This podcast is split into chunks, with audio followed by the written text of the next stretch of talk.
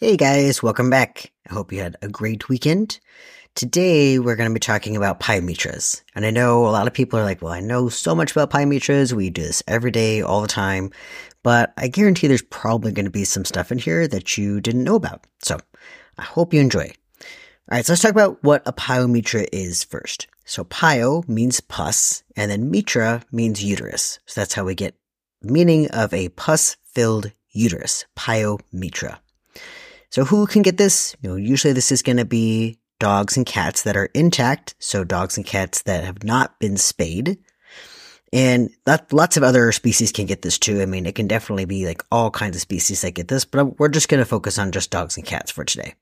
It's usually going to be our older females that get this, like typically, you know, seven years and up, but it can happen at any age. The youngest one I've seen so far has been a nine month old. You have to remember they actually do have to go into heat for them to be able to have this. So it's not going to be for dogs who are like four months old or two months old because the, as you'll see later, um, hormones play a big part in this. And if they're not sexually mature yet, then those hormones aren't going to be present to help cause this pyometra.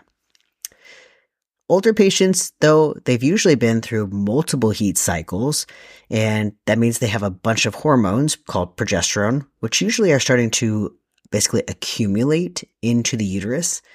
And as you see later, this is part of the problem as to why our older patients get this and not our younger patients. All right. How does that pus get there? I mean, we don't have pus that's like injected into the uterus, right? So how does this pus actually get there?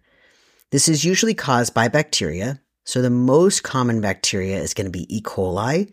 You can also have other bacteria called like Staphylococcus, Streptococcus, Pseudomonas, and Proteus that can be seen in there as well. But here's the thing. The uterus is usually very sterile. There's nothing in there. You have a, your little sphincter, the, the cervix, that stops bacteria from going up in there, usually.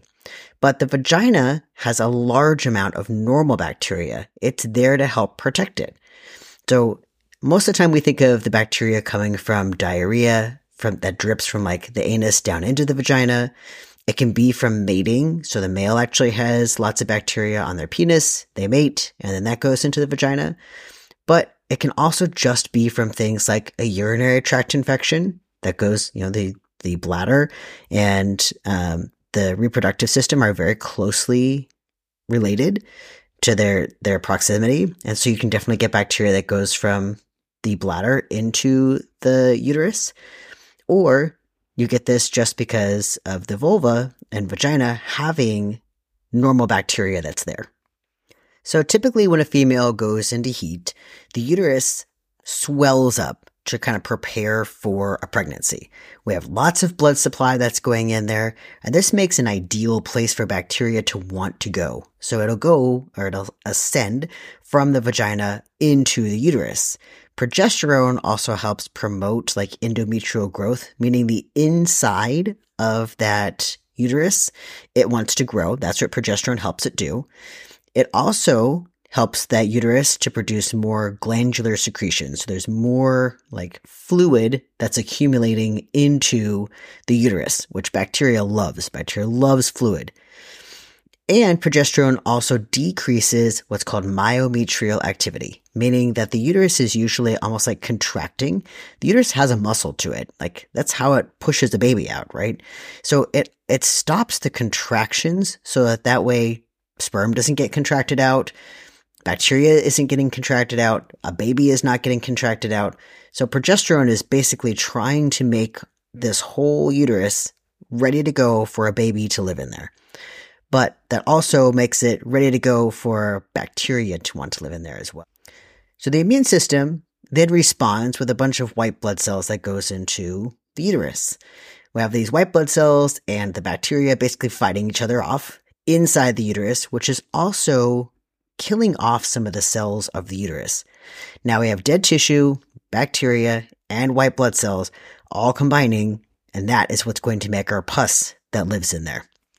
This usually happens about four to eight weeks after they've gone into heat, and that that's hard because sometimes it'll be like even a couple weeks, two weeks. It could be longer than that. But in general, the average time is about four to eight weeks after they've actually gone into heat. Now, my next question would be, so if pus stays in the uterus, it's like a very contained area, then how is this going to make them sick? So that bacteria starts creating a bunch of toxins, and those toxins can leak across the walls of the uterus into the bloodstream. Now all those toxics are in the bloodstream, and think about where the blood goes. It goes everywhere, right? So that means all of these toxins have now have like a highway access or freeway access to everything. That bloodstream goes to all the organs. It can wreak havoc on all of the body systems. Um, and it can cause them to go into sepsis as well, where we have a bunch of bacteria that's in the bloodstream. Now, what kind of clinical signs do we see? This is a lot of times what you're going to be looking at as um, anybody who's doing triage, right? Or talking, the receptionist, you guys talking to the owners and they're starting to talk to you about these clinical signs. And you're like, oh, this sounds a lot like a pyometra. We should have them come in immediately. Honestly, for any female dog or cat that comes in that is not spayed, I do always check them for a pyometra. So I'm always looking at them on ultrasound to see if there's potentially a pyometra that's there. But in general, there's two types of pyometras. One is called an open pyometra and one is called a closed pyometra. So an open pyometra, what that means is the cervix is open. If the cervix is open, we have basically this exit site for all of that pus to kind of start leaking out. It's usually the lesser of two evils because if we have pus leaking out, there's not as much that's in that bloodstream, right? Usually you'll see a moderate amount of pus coming out of the vagina, and that's usually what some of like the very first clinical sign that people will notice at home when they have an open pyometra. They're like, there's just like a bunch of white or yellow discharge that's coming out of their vagina. So they'll kind of know at that point, like, oh, that sounds like we need to get them in because it could be a pyometra.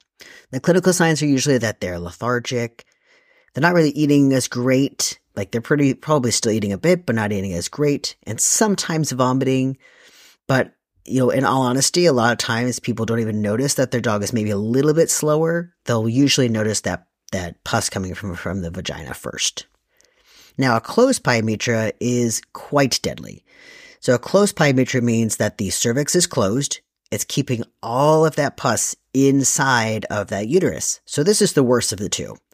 These dogs are usually much, much sicker because that pus doesn't have anywhere to go besides going in the bloodstream and also filling up that uterus to be quite full. I'm sure like some of the technicians have seen, like you can have these gigantic uteruses that look like they're about to burst because they're filled with so much pus. That's what happens in these closed pyometras. The clinical signs of these guys is usually they have a fever, they are really lethargic, they're vomiting, not wanting to eat, drinking tons and tons of water and peeing tons as well.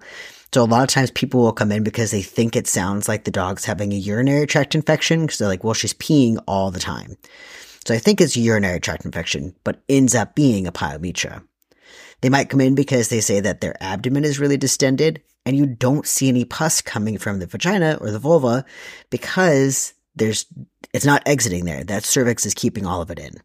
Now, in our open pyometra like lab work, it's usually pretty normal because at that point it hasn't really crossed over into the bloodstream yet because all of it can kind of come out. But in our closed pyometras, we'll have either a really low white blood cell count because all of those, those white blood cells are going into the uterus to try to help fight it off. Or we'll have a really high white blood cell count because the body's making a ton of white blood cells to try to fight off this infection. You know, it's interesting because in a 2014 study, um, I'm going to mess up this name by, but by Jitpean, they found that a really low white blood cell count actually increases the likelihood of that dog having a peritonitis. So inflammation of the inside of the abdomen. Or if there's been a rupture in that uterus and now there's pus leaking out into the abdomen, causing an inflammation as well. Those don't do as well. Those dogs don't do as well. We'll kind of talk about that later. But this definitely makes them very sick. They'll also usually have really elevated kidney values or even mildly elevated, just kind of depending. Most of the time that's from dehydration, but it also can be from that toxin going to the kidneys and creating a kidney failure. There was a dog, uh, I want to say a couple weeks ago, that we had that was a pyometra, and its kidney values were extremely high. It took days. I think it was four or five days before those kidney values came back down to normal. And we still don't know if they actually have kidney failure. That's going to have to be the general practitioners following up on that and rechecking their blood work later on to see if those kidney values are still high once that dog has been off of fluids. But that can happen. They can go into kidney failure because of these pyometras. Now, how do we diagnose a pyometra? Most of the technicians know, but you know, usually we're going to start out with radiographs. So we're going to do x-rays to look to see if we have a large fluid filled tube kind of at the bottom of the abdomen. Now, the, the hard part is, is that we may not always see that because if this is a really small uterus or if it's an open pyometra, we can't really see that as well because that tube is not large enough to see. But sometimes we can, we can see those things. The other way to diagnose it is on ultrasound. You'll see that's pretty much the first thing that I always go to is ultrasound. You can see these tubular structures that fill with fluids, and it looks like a Y. So the places that we'll be able to see it is usually like right under the bladder, and then we can follow it up and then it divides right past the bladder. It divides and it goes to each kidney essentially. You could have tubular structures that have just like tons and tons of fluids in them and they like kind of twist all around and that could still be your uterus. But we also have to be a little bit careful because we have to look to see if there's layering of it because it could end up being actually the colon. That's happened to me before that it looked like it was a pyometra. It was on both sides of the the body, so on the left side to where the left kidney was, and on the right side where the right kidney was. But at the top, there was nothing there. Now, if this was a colon, you actually would see fluid going from the right side of the body up to the kidney, the right kidney. It goes across the body to the left kidney and then comes down back to where the bladder is. So that's what a normal, like fluid filled colon will look like because that's the structure of where it is. But on the one that I did, it only had it in the right side and the left side, so it looked a lot like a pyometra. And it was so dilated that I could not see that if there was layering or not. So we can definitely be fooled by those things. But in general, we're going to be looking to see do we see this Y structure going up to the right and the left side of the kidneys? So, how do we treat a pyometra now? We've diagnosed it. What's our treatment? What are the pros and cons of each treatment? So, number one treatment is going to be surgery, right? Called an ovariohysterectomy, meaning we're taking out the ovaries, ovario, and then hysterectomy means we're also taking out the body of the uterus. So, taking the whole thing out. Essentially, this is like a really complicated spay. Um, spays are just like not the same as well. Like I, I know I've had a couple people who have asked, like, is spaying something like you just tying the tubes just like a person? And that's not the case. So spays are actually we're ma- taking out the entire uterus and we're taking out the ovaries as well, or at least most of the uterus. We'll get back to that later. Now there have been some different surgeries that have been done called ovarian sparing surgeries, meaning they're taking out the whole um, uterus, but leaving the ovaries because they think it might help with like the hormonal response, helping with things like certain types of cancers and different types of um, ligament problems and things.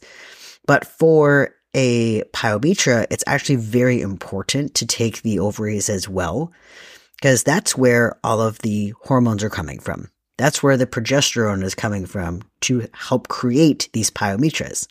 So if we took just the uterus, we're not, like, there's no physical way we can take the entire uterus because it's actually attached to the vagina.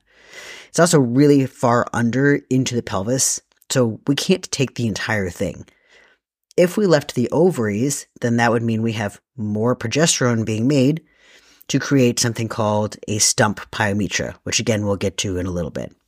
So for our pyometras, we do have to take the entire thing, as much of the uterus as possible, and also those um, ovaries.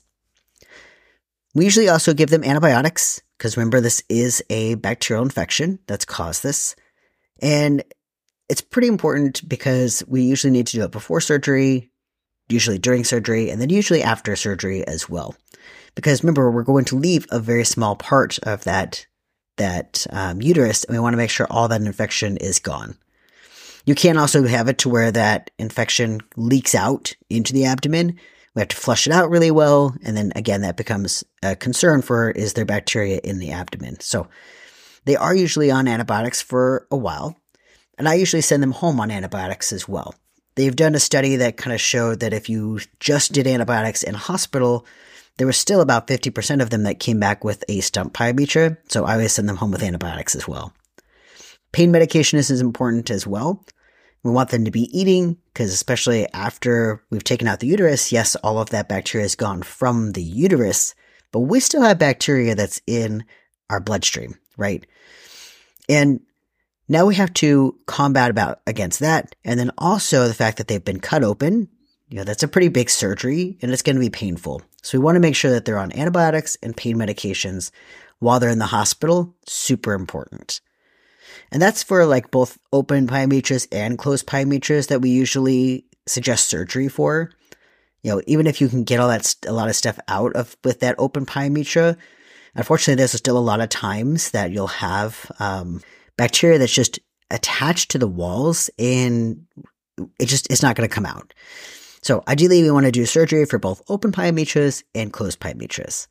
And then also ideally potentially culturing that fluid that's in the pyometra. You know, remember when I said earlier, the most common one is going to be E. coli. So they have found that the, usually the best antibiotic is going to be Unasyn for injections and then Clavamox for our medications to go home. But that's not always the case. It's not always an E. coli. So if you can remember as a technician who's doing the surgeries to grab a culture and sensitivity uh, or a culture swab so that we can swab the inside of that bacteria of the pus of the uterus, that's super helpful because then we can send that out and make sure that we are on the right antibiotic. We don't want them to have to go through all of this and then end up having a back, you know, a, a stump pyometra because we didn't put them on the antibiotic. But a lot of times I'm so focused on getting that uterus out that I'll forget to do the culture and sensitivity. But it is a really important thing to try to do if we can remember to do it. So what are the pros of doing an ovariohysterectomy? Real quick, it's also called like an OVE or an OVH. Either of those are fine, but an ovariohysterectomy or a SPAY. So what are the pros of doing that when they have a pyometra? First of all, the infected uterus is now quickly resolved. We have taken it out, so the source of all of this is gone. So this isn't a something that's going to be, you know, for weeks and weeks that you have to treat them for. Really, it's just we take out the uterus, which takes like, you know, depending on how big it is, 20 minutes to an hour. We also limit the possibility of the disease reoccurring because if there's no uterus and there's no ovaries to make more make more um, progesterone, then we're not going to get a recurring pyometra. Some of the cons are going to be that the surgery does sometimes have to be performed on an unstable pet. That definitely makes the risk of surgery a bit more complicated. So a lot of times we're doing a lot of things to try to help stabilize them before surgery if possible and stabilizing them during surgery as well. There's also a risk of it already rupturing. So this is really friable. And if I go to put my hands in there and I just like lift up very slowly, trying to get it out, I'm pretty gentle about it. But if there's already a part that's like really, really friable and my hand just like puts pressure in just the right area, it's going to rupture. And then we're going to have all this pus that goes into the abdomen. And that only happens usually with our closed pyometras, because remember our open ones, they don't have as much distension of their uterus, so it's usually not as big of a deal. But our closed ones are those guys who are really sick and also they're really bloated. You know, their their abdomen is really big. So we definitely have a risk of that. Now, I said that there were other ways, right? I know all we talk about usually is going to be surgery because that's the most common way, the easiest way for us. It's the fastest way to resolve it. But there are alternatives treatments to this. So the one I'm going to talk about is going to be prostaglandin injections. So there was a protocol that was put together in the 1980s as a way to like spare reproduction. It's not actually approved in the US for dogs and cats. It's approved in um, the UK, but it can be done. Um, hormone injections, these are called prostaglandins that are injected. The injections actually cause the uterus to contract and expel pus. So it does the opposite of what our progesterone does. Progesterone stops contractions. We don't want that baby to be expelled out. Prostaglandins, like I said, do the opposite. It's contracting the uterus to try to expel out as much pus as possible. Because of this, it can only be done in an open pyometra. So if that cervix is open, it's okay to use this to try to help get all of that stuff out. If we tried it on a closed pyometra, there is a huge risk that that uterus will essentially explode. So it will contract so much that it's going to create a, a huge piece of tension in it and it will pop and all of that pus goes into the abdomen. And now the dog is very, very sick. So we don't want to use it on those guys. So the goal is to try to push out all of that pus, all of that lining, all of that dead tissue, all of those white blood cells. We're trying to get all of that bacteria, everything out of the uterus. Once that's done, though, really the dog has to be bred on the next cycle and like conceive puppies. She doesn't necessarily have to bring the puppies to full term for it to be a problem, but she has to have puppies like to breed on this next cycle. Because if not, there's a 77% chance that this is going to occur again, immediately on that next heat cycle. So she does have to be bred. So we usually talk to people about like, if they're going to do this, this needs to be a breeding dog. Like you want to make sure that you're trying to save her uterus to breed because she has to be bred on this next cycle, which means they have to have all of that lined up as well to know that she will be able to be bred. Now the chances that she's going to be able to breed are a bit lower. So unfortunately, the uterus is now damaged. It has scar tissue on it and she may not be able to carry a litter normally or be able to give birth normally. So statistically, um, about 50 to 65% of them will be able to become pregnant and carry out the litter to term. Uh, I believe that if I remember correctly, it was about 75% of them that can get pregnant afterwards, but only 50 to 65% of them will carry them all the way to term. It is also recommended that they're hospitalized for about a week to help with like the pain and discomfort of this. And then also doing a culture and sensitivity because again, we want to be able to like check to see what kind of bacteria this is and which antibiotics it's sensitive to so that we know that we have them on the correct antibiotic. This does have a lot of side effects and this is going to be why we want them in the hospital. So it can cause them to be restless, anxiety, panting, um, salivating quite a lot. So hypersalivation is what that's called pacing, tachycardia or high heart rate, vomiting, increased urination, and increased defecation. There's also like a lot of this is due to pain. This is really painful for them.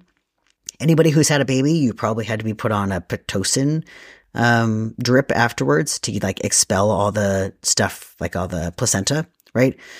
And I'm sure you probably remember it was painful, like all those contractions were painful. That's essentially what she's going through. And so ideally we want them in the hospital while we're doing this and not at home.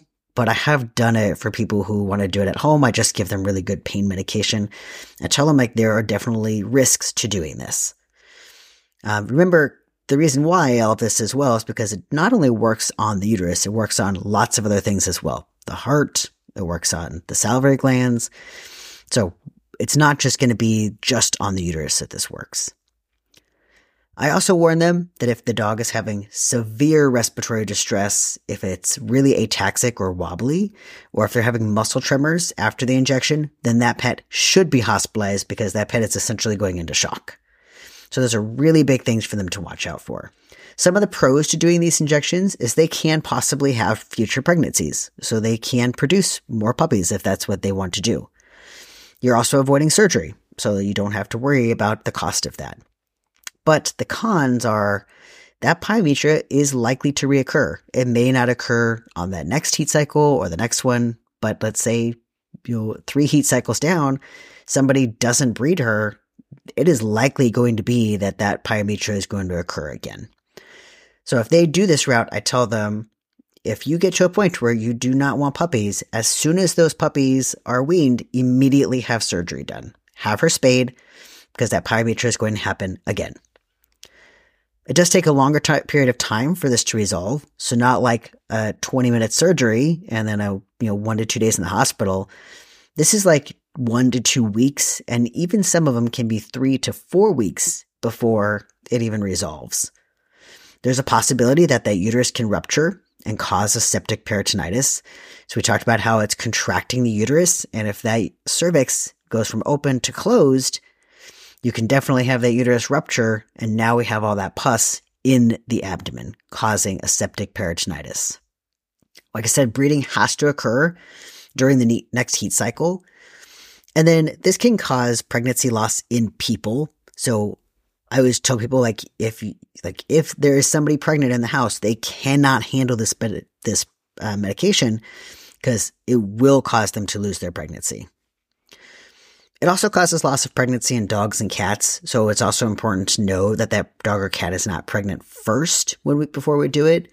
So if somebody's just like, well, there's fluid from her vulva and she has a large abdomen, we can't just put them immediately on it. We have to make sure that they're not pregnant first. Otherwise, all of those puppies and kittens will be aborted. And then the other thing is it doesn't always work.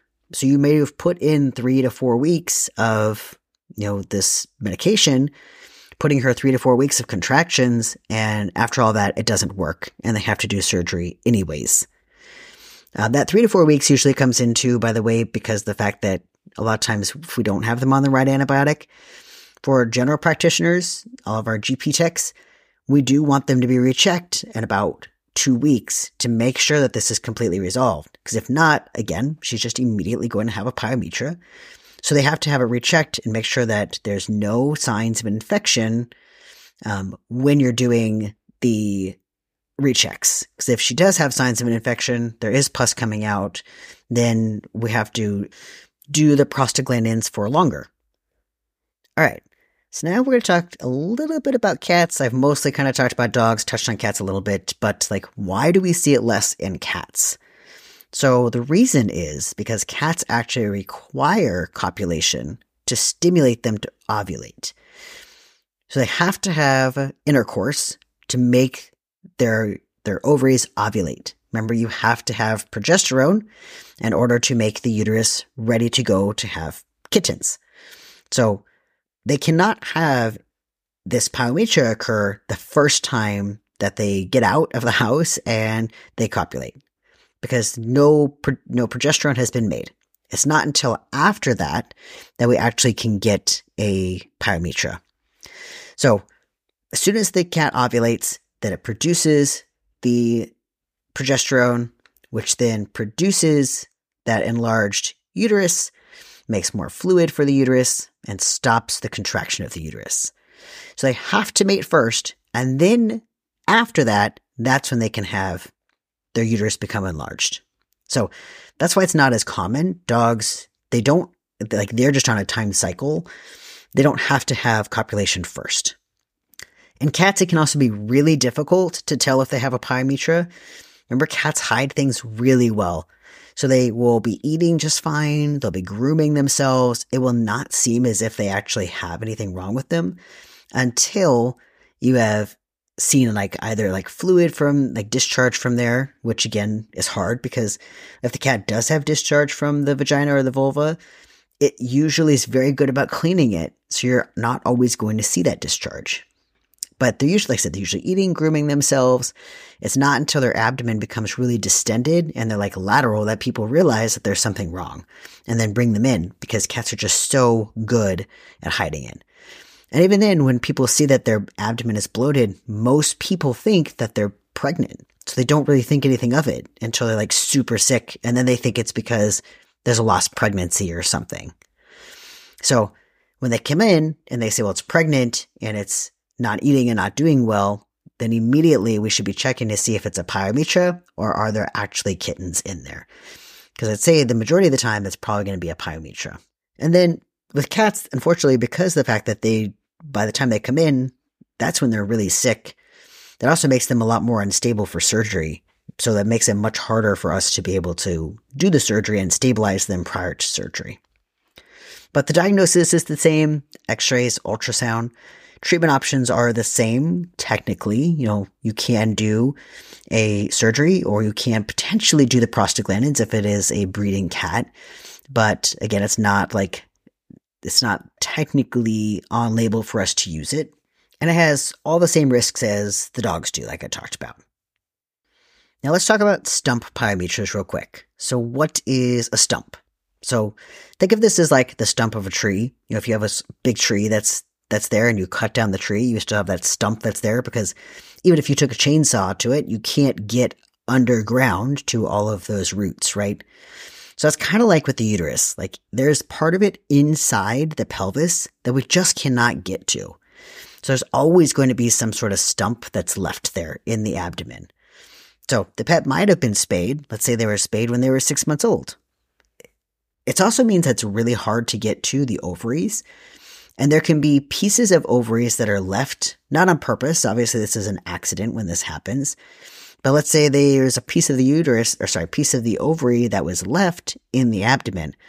That little piece is going to start producing more progesterone, which then is going to act on whatever remaining stump there is of that uterus. And then now there's a pyometra in that little stump. So we call it a stump pyometra.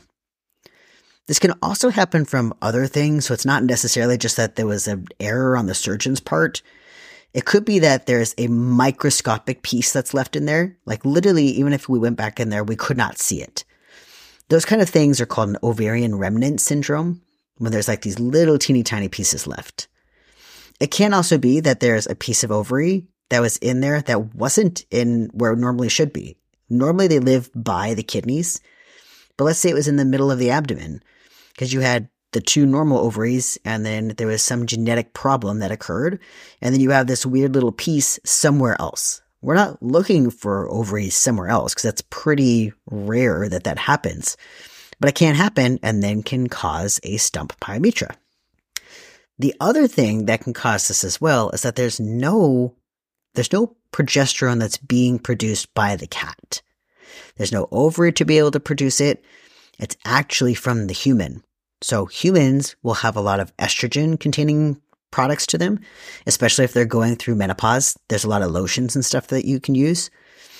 But if let's say the cat licks off that lotion or you're cuddling with your cat, they're cuddling with their cat and it's next to the body part, like that they're, that they're touching that body part that the lotion is used. They absorb that into their skin. And now it's not necessarily that we have the estrogen that's causing the problem, but estrogen helps make more progesterone, which then causes this to happen again. So they can now have a stump pyometra because of an exogenous product. So that's going to be meaning that it's from something else besides their body it means it's coming from that person that they're cuddling. Clinical signs are all pretty much the same as when you have a regular pyometra. It can be open so that we have pus coming out. It can be closed so it's just, they just seem really sick, but pretty much just the same. Diagnosis for this one is a little bit harder. You can try to do x-rays and see if you can see a little fluid filled stump underneath the bladder. You can do ultrasound and see if you can see a little fluid filled stump under it that way. There's also hormone testing, so testing for progesterone to see if the progesterone is really high. That one's a little bit harder because if you're really sick and we have to send out this testing, um, does it take a while for it to come back? And then what do I do? Do we just go to surgery and see if it's in there? You know, so hormone testing is great to be able to say, yes, there is a lot of progesterone being produced, but by the time that comes back, it's been days or a week before we know if that's true. And pyometras can't really sit for days or a week. As far as the treatments for this one, they're essentially the same. Uh, one option is surgery, so we can surgically remove that stump to be able to get all that rest of that bacteria out.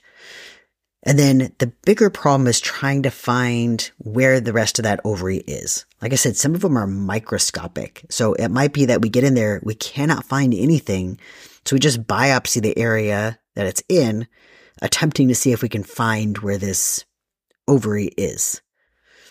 So we send it out to the lab. they let us know if there's any signs of some sort of ovary that's in there.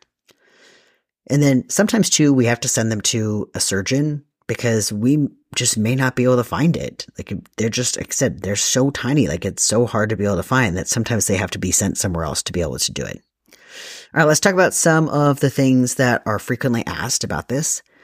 Uh, people will ask, um, are there other things that can cause pyometras? They're like, I didn't, I don't have any estrogen lotions. My dog is really clean. Is there anything else that could potentially do that? Sure. They're just not as common.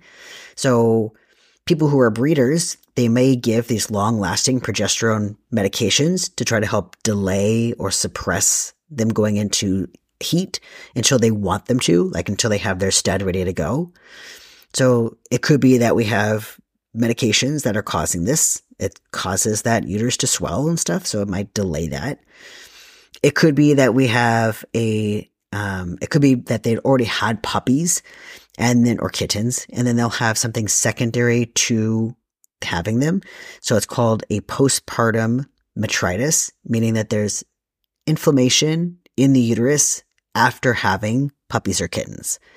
There could be bacteria that's left in there. And again, we can have the pyometra that occurs. It could be due to administering estrogens. Again, estrogen isn't going to be the one that causes this, but it promotes progesterone. And it's usually given to prevent pregnancies. Um, it's also known as the mismate shot. I didn't know about this, but apparently that is a thing that some breeders will do is the mismate shot, which is basically giving them estrogen, which is again making more progesterone, which is causing this problem. Another question is can pets die from this? Absolutely. So those toxins, they go everywhere, right? And if there's a lot of them and a lot of bacteria, it causes them to go into shock and they die from it. Um, shock pretty much affects every body system. It's not good. Like a lot of it is trying to give them tons of fluids, tons of vet starch, so something to help increase their uh, blood pressure, having to give them other medications to increase their blood pressure, lots and lots of antibiotics, and then we just hope that we've done enough to keep them stable during surgery until we can get out of it, and also to help keep them stable after surgery. These are the animals that we do not do any of that prostaglandin on. If they are that sick, they are not going to get better just from those prostaglandins.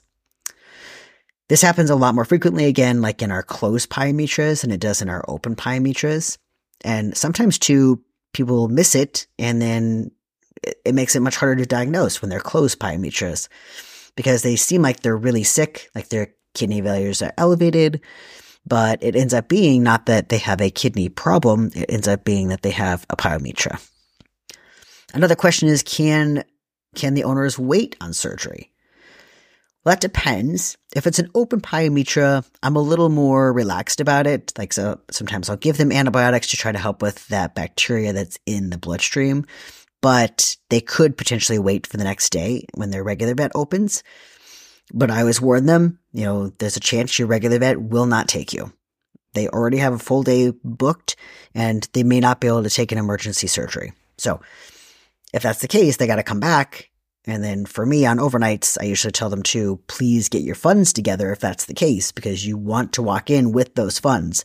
Not that you walk back in, say you want to do surgery, and now we can't do surgery again because we don't have the funds for it. So it's super important that if they want to go somewhere, the regular vet, that if they cannot get in, that they immediately start going through all of those resources to try to get those funds.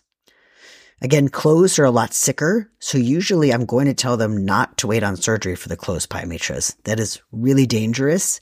They need immediate care. They need to have surgery as soon as we can possibly get them in there.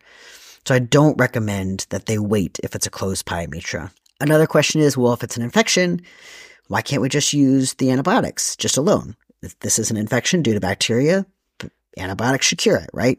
Well, there's a couple of things to that. So one, there's so much pus in that uterus. There is no way that antibiotics alone, given IV or given by mouth, can penetrate through all of that infection. There's just no way. It's like having a giant abscess. There's no way that medication, enough medication can get through to kill all that bacteria. The other thing is, is do I know that it's on the right antibiotics?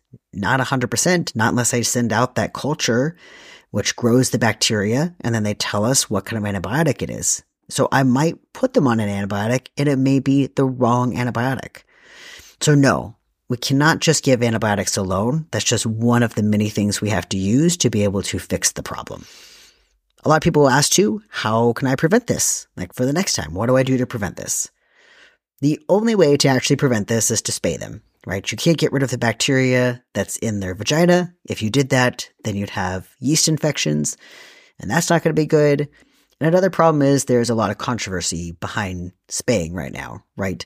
So there are many studies that have been done to try to figure out what is the optimal age of spaying, what are the benefits of, of spaying early versus the benefits of not spaying at all.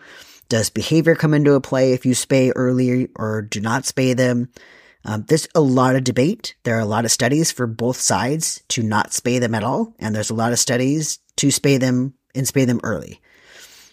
The other thing too is that even though you spay them, they can still get a stump pyometra, right? It's rare. Like how many times have you actually seen a stump pyometra come through here?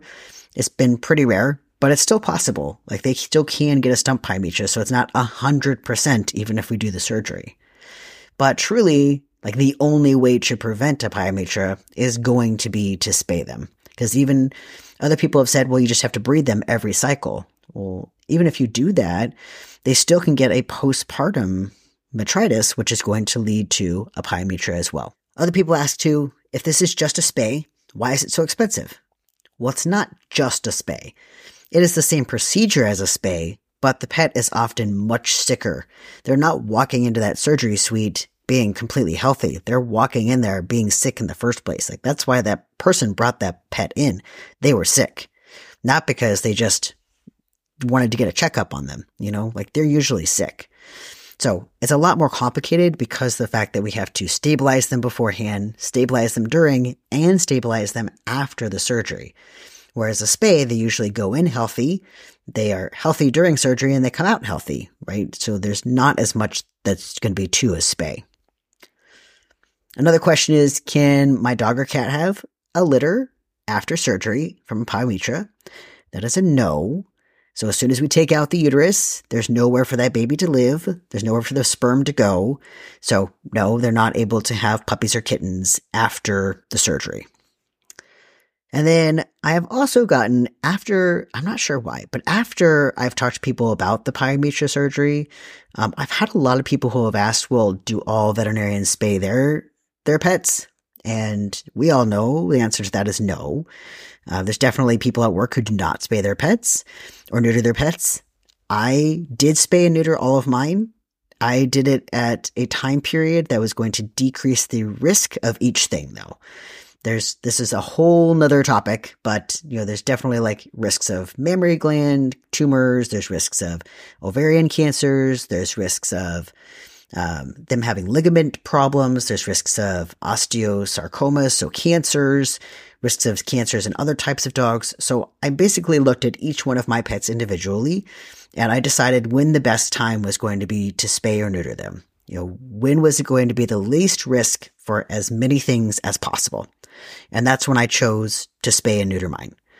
But that's something for all the vets to talk to their clients about. It's not something that we need to talk to them about as far as technicians and receptionists. Uh, but just so that you kind of know like where everybody kind of stands, like why why there are such big debates right now about it. All right, that was a lot on our pyometra. I hope that you did learn some new things there because I have a feeling that people did learn about things like prostaglandins. But I wanted to talk about one other treatment type. And so this is actually going for why we do not carry Yunnan Baiyao. So Yunnan Baiyao has been used in alternative medicine for many things. We had typically used it for bleeding disorders, so we can just make sure that they hopefully stop bleeding. But it can be used for other things as well. So one of the things is pyometras. You can use it for a pyometra. And there's actually a lady on YouTube, and I was a little horrified by it, but there's a lady on YouTube, and she says that she's had five dogs so far that have all had pyometras. And she's used Baiyao each time, and each time it has cured it. And that is definitely a possibility. I have no idea. But, um, yeah, five dogs. That's a lot. That's pretty crazy. But anyways, so she had five dogs with pyometras. They all had Yunnan Baiyao, cured the disease, cured the pyometra, right? So why don't we use Yunnan Baiyao anymore? So there is a big debate right now. There's a lot of controversy in veterinary medicine because the people who make Yunnan Baiyao, they suddenly traded a huge amount of pangolid scales. If you don't know what a pangolid is, it looks like an anteater with scales. So it looks like it's like a cross between like a reptile and an anteater. But they're really scaly. And their name actually means scaly anteater. But super scaly, and those scales are ground down into this powder and are used for different types of alternative medicines. But the thing is, with the pangolids, there's eight different species of them.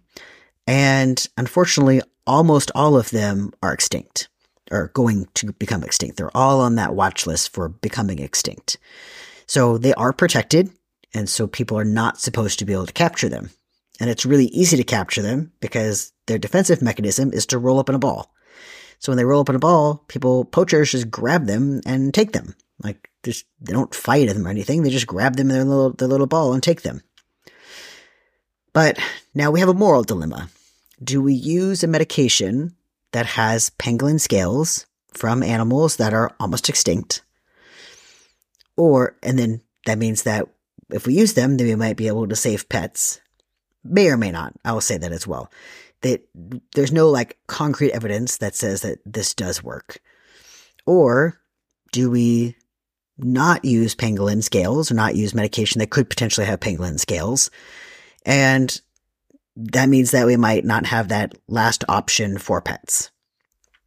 So our hospital has chosen not to use Yunnan Baiyao.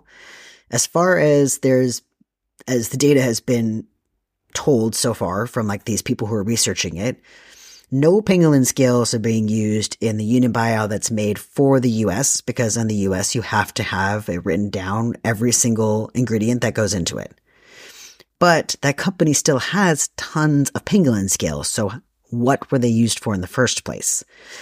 If they're from China, you do not have to write down the ingredients that are in each thing. So you do not have to write down pangolin scales for Yunnan Baiyao.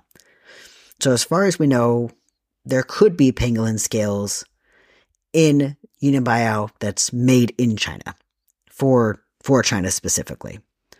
So again, like it's really a big debate right now to like some people do use Yunnan Baiyao still because they're like, well, there's no pangolin scales in my Yunnan Baiyao, so I, it doesn't matter to me.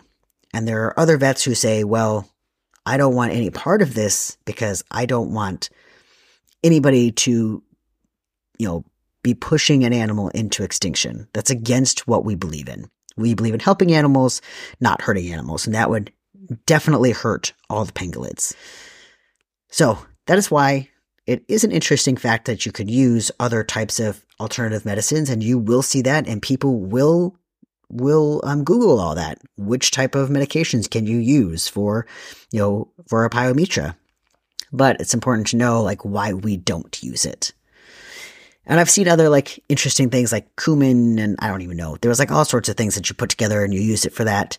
Um, but but there's been like not a lot of scientific data on that versus like there had been successful ones for Yunnan Baiyao. So I just want you to kind of know about it. So my fun story really quickly. This last weekend, we celebrated my daughter's seventh birthday. She wanted to go to a saltwater pool that's warm because if you've ever seen Abigail, she's like a little stick and she has no body fat on her and she gets very cold very easily. So we took her to this saltwater pool that's very warm. She was like able to swim for like five hours without turning blue. It was so nice. And then she actually like was starting to learn how to swim, which was awesome. Um, she's never before like tried. She does with her swimming, her like little floaties on. She would go and like swim all around the pool, had no problem swimming with the floaties, but she's getting bigger now. Seven years old is big enough to be able to start swimming. Like I was swimming, I think by the time I was two or three. So I was like, you know, you can't use your swimming, your floaties anymore. You're too big. There's just not even your size anymore. So she actually did like starting to learn how to swim. It was great. And I don't know if I mentioned this on a previous podcast or not before, but for like Oren, he didn't learn how to swim until last year when he was nine years old. So the way that I got him to swim is again, we are like, look, you're too big for floaties. Like you have to learn how to swim. So you either stay in the, the shallow end or you learn how to swim. And he was very against swimming. He would not swim for swim instructors. He would not swim when I would try to bribe him, like literally nothing. He would not do it. And so this last year when I was like, well, all of your friends are going to know how to swim and you're not going to know how to swim. So this is up to you, buddy. Like you either got to let me try to teach you or you don't learn and then you're never going to learn how to swim. And so this was at this exact same pool, this same pool that we went to this last this uh, last weekend with my daughter. And my son was like, "Well, then I'm just going to learn how to swim." And I was like, "Well, it's not like that easy. You don't just like magically say, "Well, I'm going to learn how to swim," and then you know how to swim." And you know what he did? He started swimming. he literally like dove underwater and started swimming and paddling and he was doing like all the things to swim and a week later, we went to the YMCA where he even passed the test that you have to take in order to be able to swim on your own without a parent.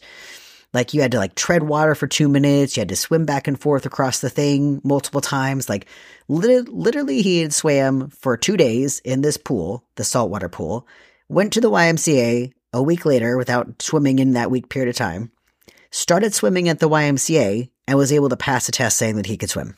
I just, I was like, what? That doesn't happen. You can't just like read about swimming or think you're just going to learn how to swim and then just swim. But, anyways, those are my kids. All right, guys. Again, as always, if you have any questions, you want me to do a topic, please let me know. And I'm more than happy to do it. Or if you want to be on the podcast, I'm more than happy to connect with you guys on that as well. All right, thanks, guys. Have a great week.